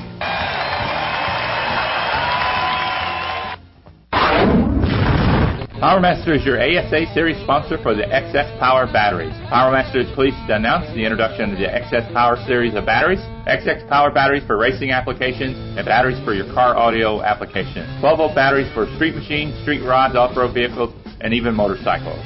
XS Power batteries means 30% more power and no battery spilling. PowerMaster also carries your starters and alternators. Visit us on the web at www.powermastermotorsports.com. This is Sean Smith, driver of the 17 SS Dirt Late model. Central Sheds and Trailers champion for 2007. And you're listening to Inside Florida Racing.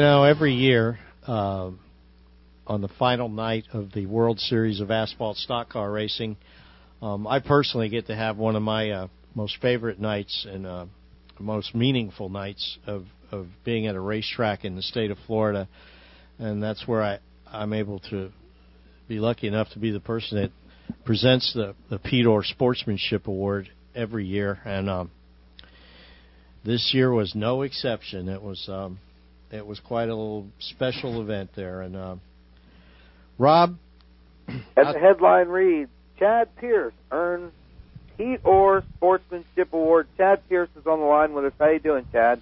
Good, Rob. How are you guys doing? Man, we're doing great. You know, uh, you were at a loss for words right afterwards. Have you picked those words up now?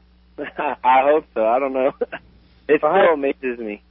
Yeah, I mean, you know, you're you're compared to a guy that was a persona of a race car driver on and off the track. Uh, great man, and uh, you know, to me, if I ever would have got that award, it would have been real special. And I can imagine you really feel great about it. Maybe tell the folks how you feel about it. Well, it's not just the fact of, of his persona on and off the racetrack, but also Pete Orr was a hero of mine forever. Like I always looked up to him. I always watched guys like him and David Rogers and Dickie Anderson and guys race and always dreamed of racing with those guys. So, uh, I mean, honestly, I watched Pete forever and I watched how he handled himself on the track, off the track. I never saw him lose his cool. I never saw him really get, I mean, I've seen him get upset, but you never really saw it. You know what I mean? He never acted like a typical, typical driver would when they got upset. So, I mean, I always respected that and looked up to that. And also, if you ever needed anything, I watched him go from pit to pit to pit one night at the racetrack and just help everyone. So, I mean, um, he became an idol of mine. You know what I mean? I really, I really wanted to uh, be just like him when I was younger.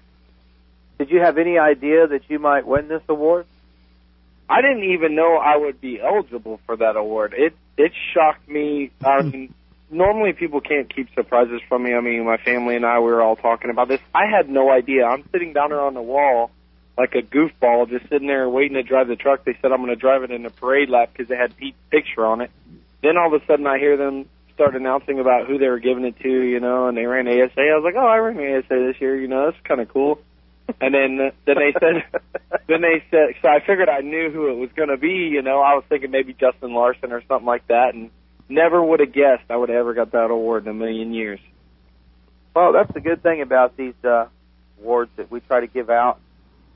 You know, they're they're not awards that people can count up by points and say, okay, well, I know this guy's going to win, and uh, right, right. the recognition the recognition that you get is from you know a vast amount of people that come together and and uh, you know come up with these names you know and uh, congratulations that's all I can say Thank, thank you very much. I mean, it means I, it's the best award I've ever gotten. I mean, it means more to me than anything else I've ever done. It just, I've had a pretty rough last couple of months, last six months or whatever with the racing. You know, you get down in the dumps. We didn't do as good as we wanted to in the ASA, and you know, you really start questioning everything you're doing sometimes. But you know what?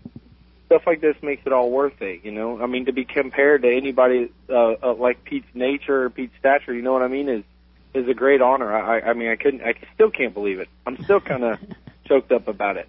Hey, Chad, Carol Wicks here. How you doing? Good man. How, how about you, Carol? I, I saw you at Charlotte County. Yes. I didn't see you, did I? Yes, I did. there. You didn't Yes, know that? Yes, yes Right I there did. I, I gave you a hug on the front straightaway. Oh gosh, yes, that's right. Now I remember the good-looking one, right? The memories are short, Chad. What is this uh, this award that you won? Uh, Hold on a second. I was just trying to say congratulations to my buddy here, and you cut me off. well, thank you, Carol. Thank you very much. I think it's well deserved, and um, I'm I'm really proud of you, and I I know how much this means to you. Oh man, it's awesome, and I mean, I can't thank everybody enough. I mean, I never, like I said, I never would have guessed I would even be nominated for an award like this. So Go ahead, Rob. awesome. Yeah, go ahead, Rob. It's your turn. some of the past winners, you know, uh, Jay Middleton and Lee Collins, Brian Finney, Bobby Sears, uh, Timmy Russell, you know, all guys that are great racers, and uh, that's going to put you right there on the list. And uh, Well, not not only are they great racers, but they also help out the sport. You know what I mean? I mean, I, I've watched those all these guys help a lot of people, like Benny and that and that that gang over there in Melbourne and all.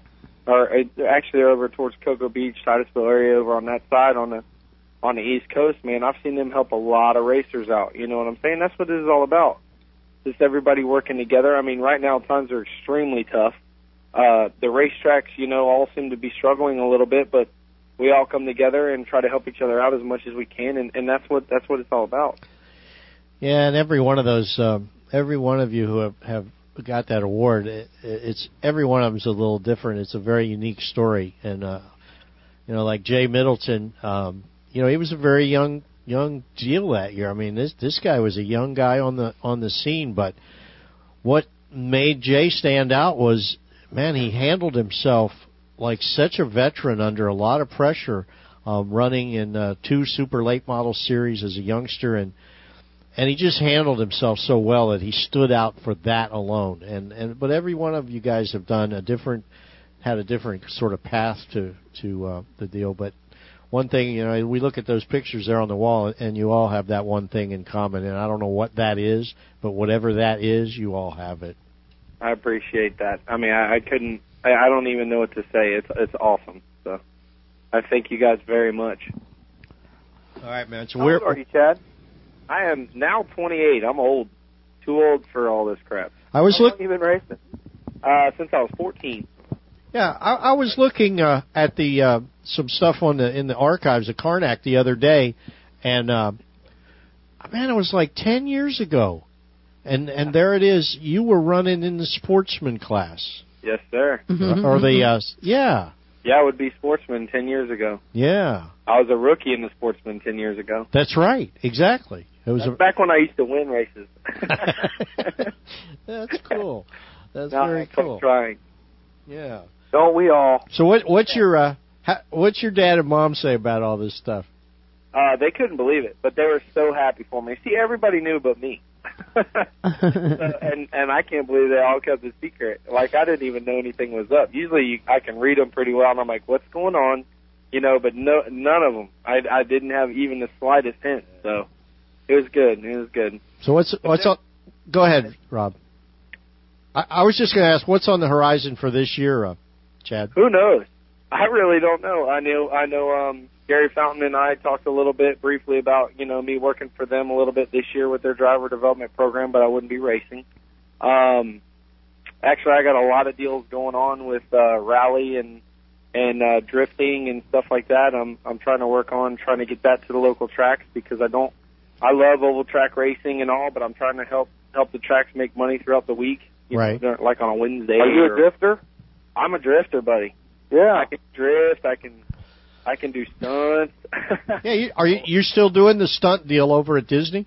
yes, sir. Uh, Oh wow. With Studios. So I've been out there since uh, no, uh October of '04. So we Really? You do? I've seen that show. I've seen it. Yep. Talking about the, the the little cars. Yeah, Lights Motors Action. Yep. I'm out Yeah. there. I drive there every day, but Wednesday and Thursday.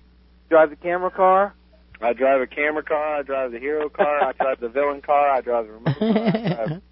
I deck. Sometimes I'm just walking around on deck showing people how to drive. Folks, if you've never seen that show, let me tell you, you got to go see it. And that's cool to know that you're in that because I, I, I Yeah. thought it was a pretty well put together show and it was pretty exciting. Oh yeah, I love it. It, it was developed by uh, uh, a guy named Rom from France. His dad was one of the original two wheel drivers. We got a picture of Rom two wheeling a Volkswagen bus. Whoa. So he Wow. knows he knows he knows his stuff. Mark Hager, who's a world record jump holder, Oh yeah. he jumped a, a school bus, a black school bus at Charlotte uh, about ten, fifteen years ago. So he got a world Yep. record jump out of that. Yeah, he's nuts. Yeah, oh yeah, Hager. He's definitely definitely a few French fries short of a Happy Meal sometimes. Yeah. I just get involved in the uh, the uh, the uh, stunt stuff. Um, actually, I was racing out at New Smyrna Speedway, and uh, one night I was driving Donnie Lewis's modified, and they actually came out and was just looking around, and Terry Roberts pointed them in my direction one night, and just so happened that night I wrecked. I used Alan Bruns as a ramp, and I launched Donnie Lewis's modified into the air. So I guess you could say I auditioned well. I don't know, but but from then they asked me to come and try out at, at one of their auditions. I did, and just so happened to get lucky. I was one of the last guys picked. So um, you know, they, teach, so I, they teach you how to drive all the uh, the drifting cars and stuff. They teach you that stuff. yeah, the cars that we drive are 1300 cc motorcycle engine cars. They weigh about 1200. So it's like driving a legend car, a bigger legend car. Chad, Much what it is. Chad, yeah, you you, got to see these things, man. It's it's crazy. They got little motorcycle motors in them, but they fly, man. They they Yep. they'll go from zero to 40 miles an hour in a heartbeat. Yeah, our entrance we do it at 60. I mean, and that's in you know no no time flat. I mean, and they take fifth and sixth gear out of those cars. So I mean, they could go even faster, but we really don't have the room for it. Chad, do you know Tommy Trouble?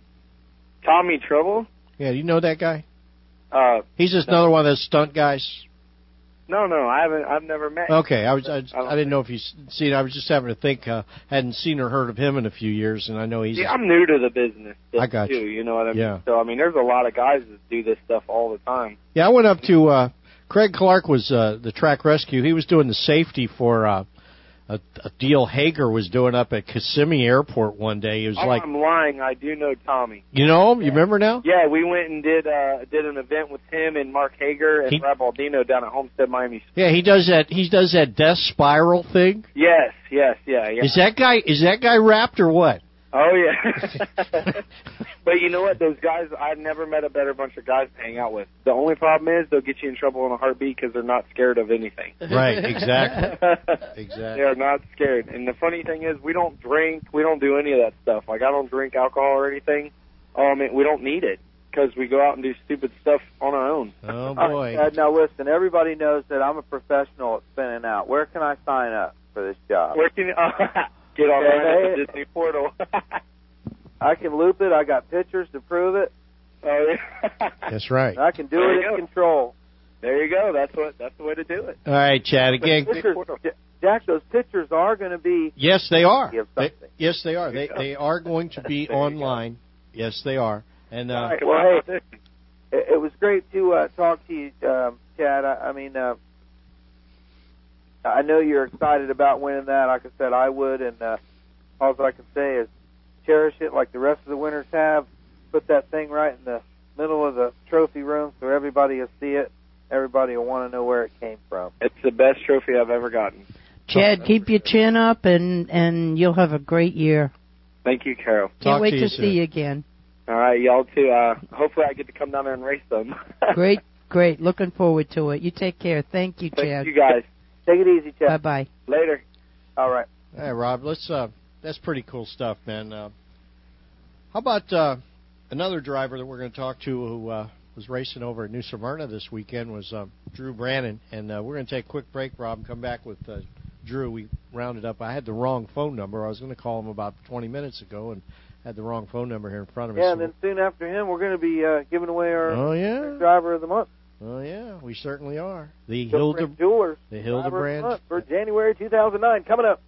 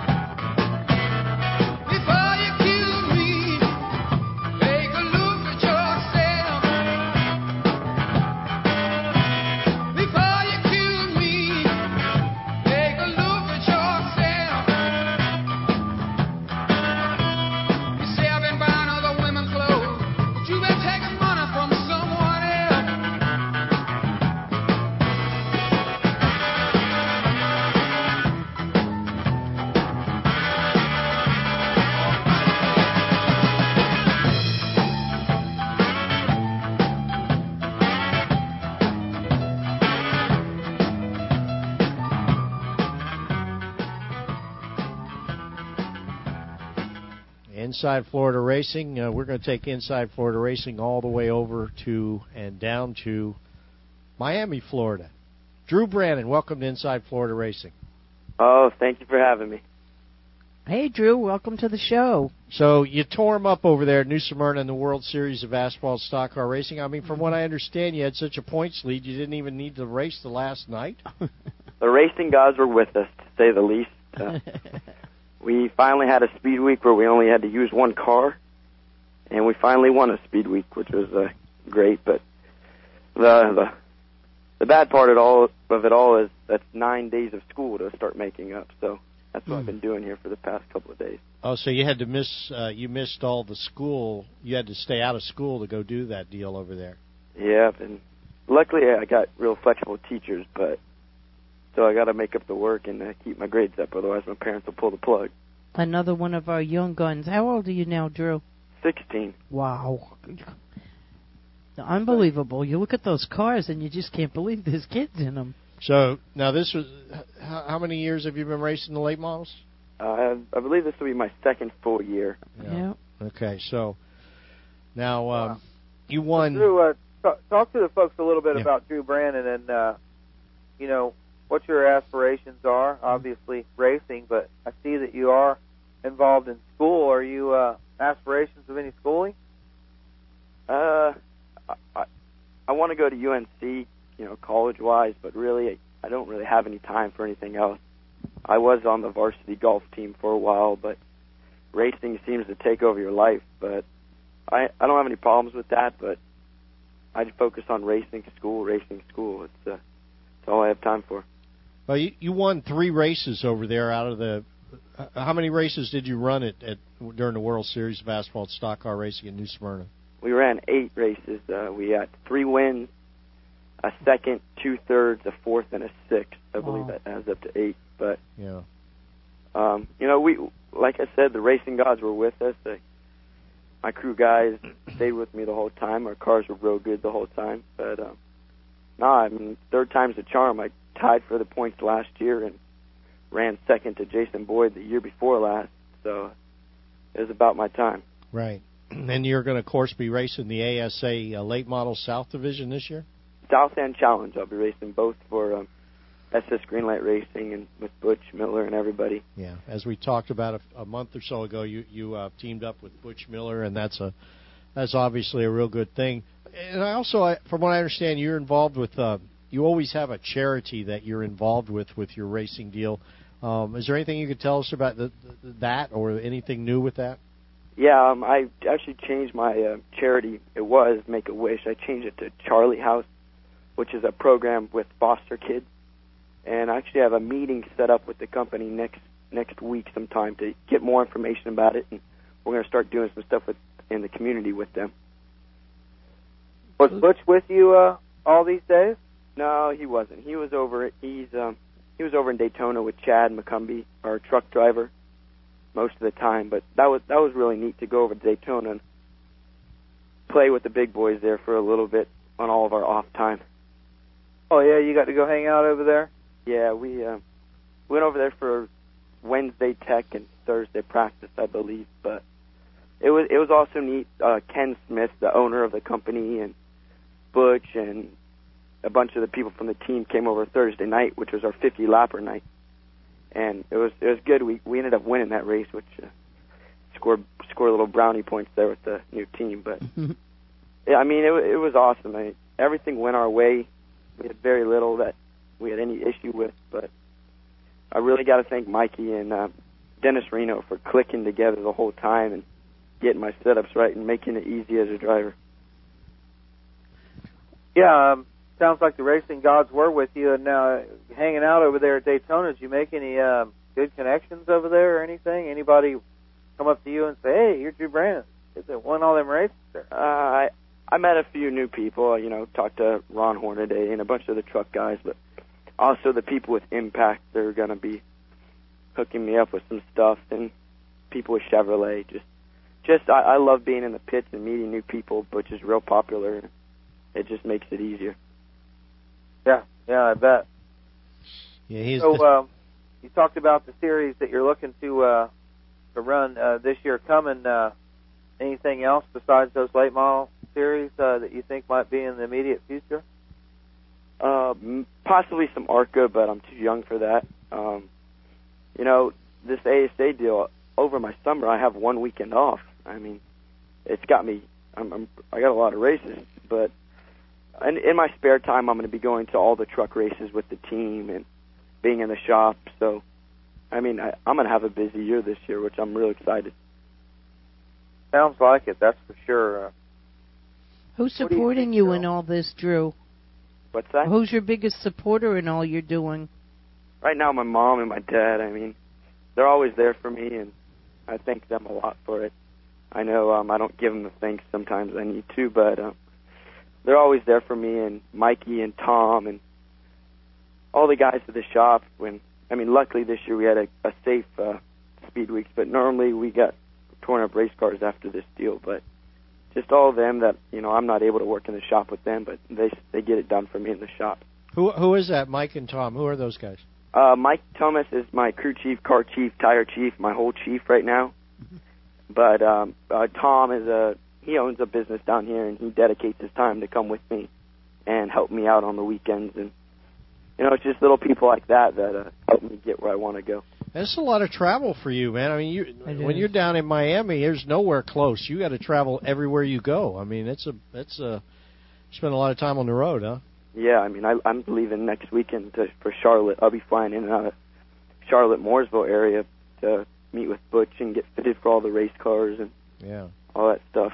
Then you'll be down at uh, the season opener at uh, the ASA Late Model South at Charlotte County Motorsports Park in uh, middle of March. What 14th or something? 15th? Yeah, March 14th. 14th. Is, you know, that's Awesome. that's our closest racetrack, which is still a three-hour ride for me, but Yeah.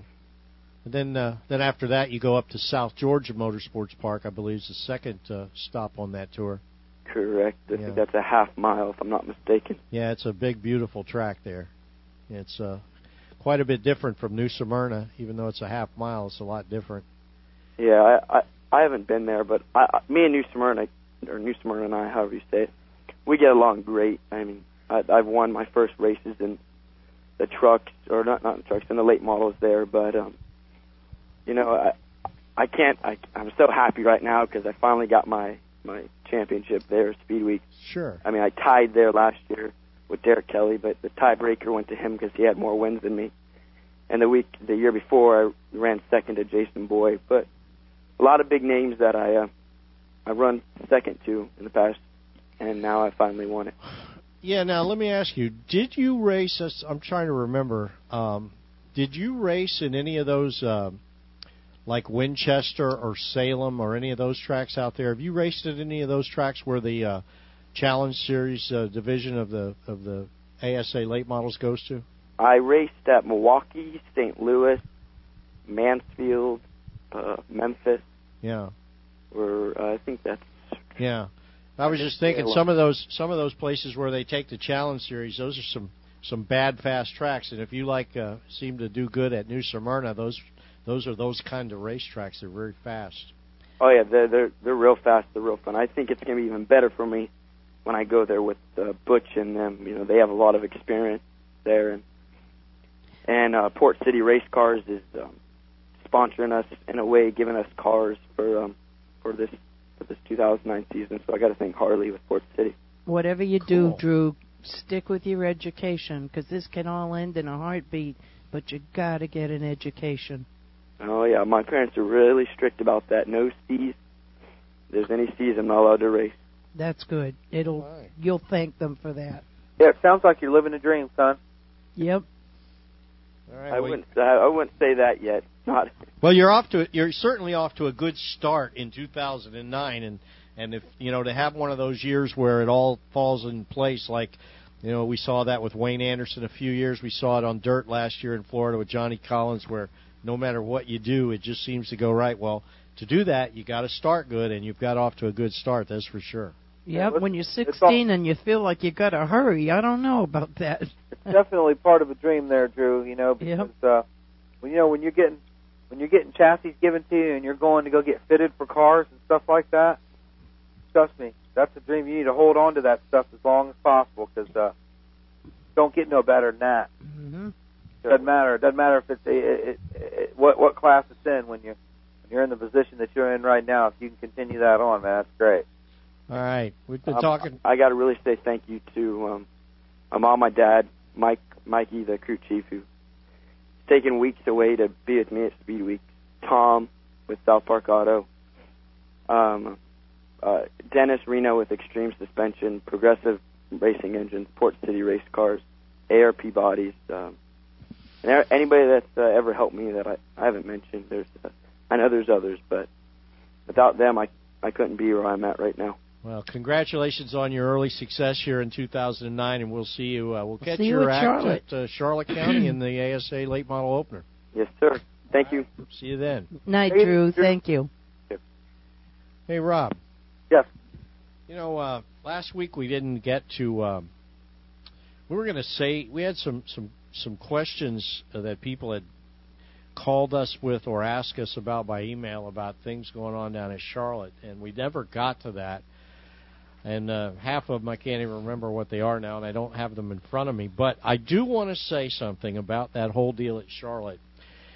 And there might be a little bit of uh, maybe a lesson in this whole thing for some people. Um, about uh, mm, maybe six months ago or five months ago, Linda Jerica was the uh, general manager, operations manager, something of that. She did everything but wash the dishes down there, and probably help with that. And um, she was doing about every job there was down at Charlotte County during the week, and and then scoring on the weekends. One of the things that happened during the the late summer down there was things started going a little a little wrong, uh, and and uh, uh, basically Linda Jericho was fired from her job, and uh, a lot of people that created a lot of issues for a lot of people. Some people were happy about it, and you know some people weren't happy about it. Um, but one thing that did happen was Linda Jerica had done a wonderful job um, getting media for that track.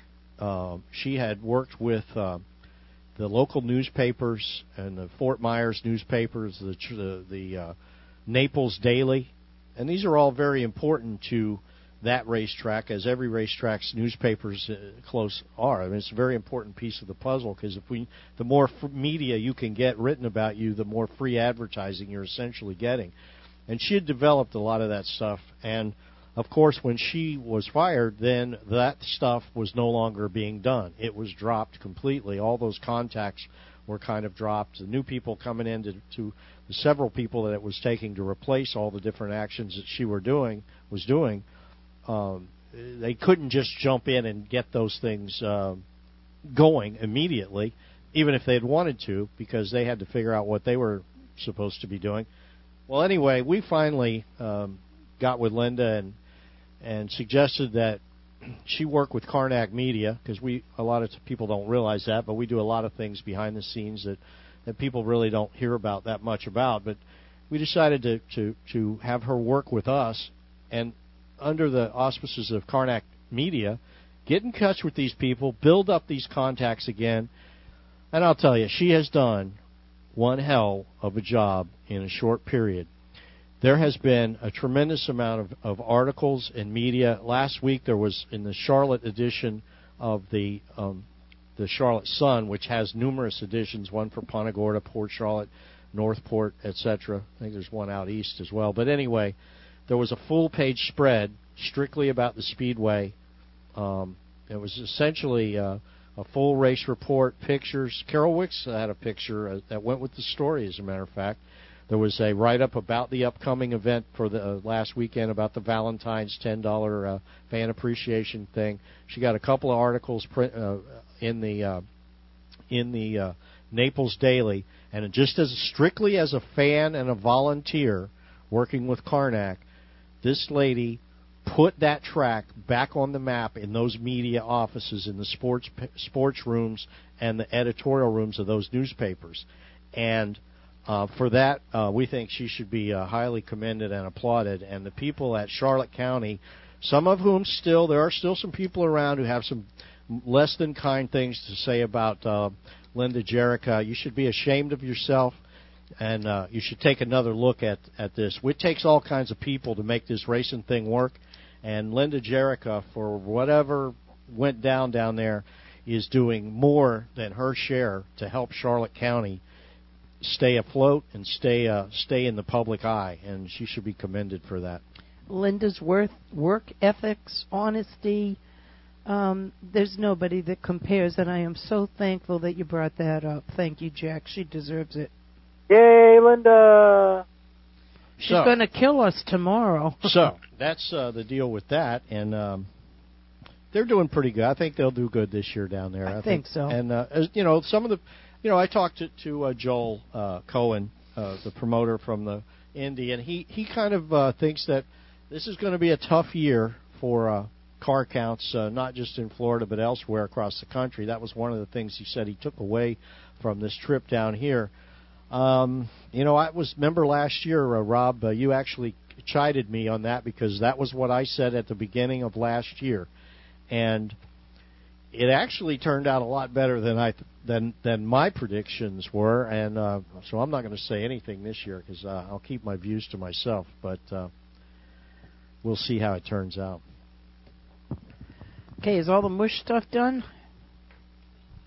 Unfortunately, we wanted to uh, lay a bit of a surprise on our uh, Hildebrand uh, Jewelers Inside Florida Racing Driver of the Month for January, but we weren't able to do that.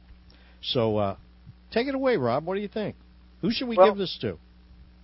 Um, for the month of January, uh, the first driver of the month for January, I mean for uh, 2009, going to be uh, Richie Smith from Hernando County, a driver that races out at uh, Citrus County Speedway. Um, won two features in one night, right? Yeah, he didn't just 50 win. lapper and a 75 lapper, one in a street stock, one in an open wheel modified. Yep. Yep. Wow. Pretty special stuff. That was on, I believe that was what, January the 3rd?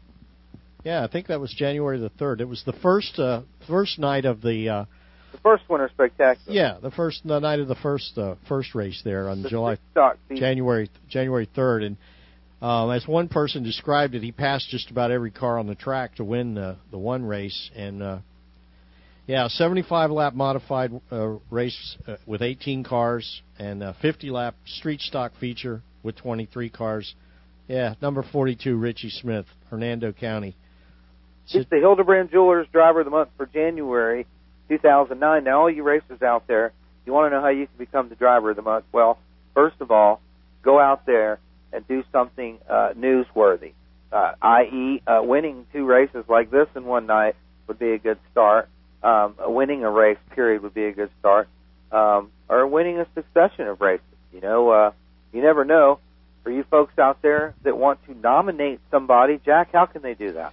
Well, you can send an email to uh, feedback at realracingusa.com. Um, they can also email you, huh? Oh, they could. You know, feedback at realracingusa.com is probably the best way, but you could send it to me at robelting at aol.com.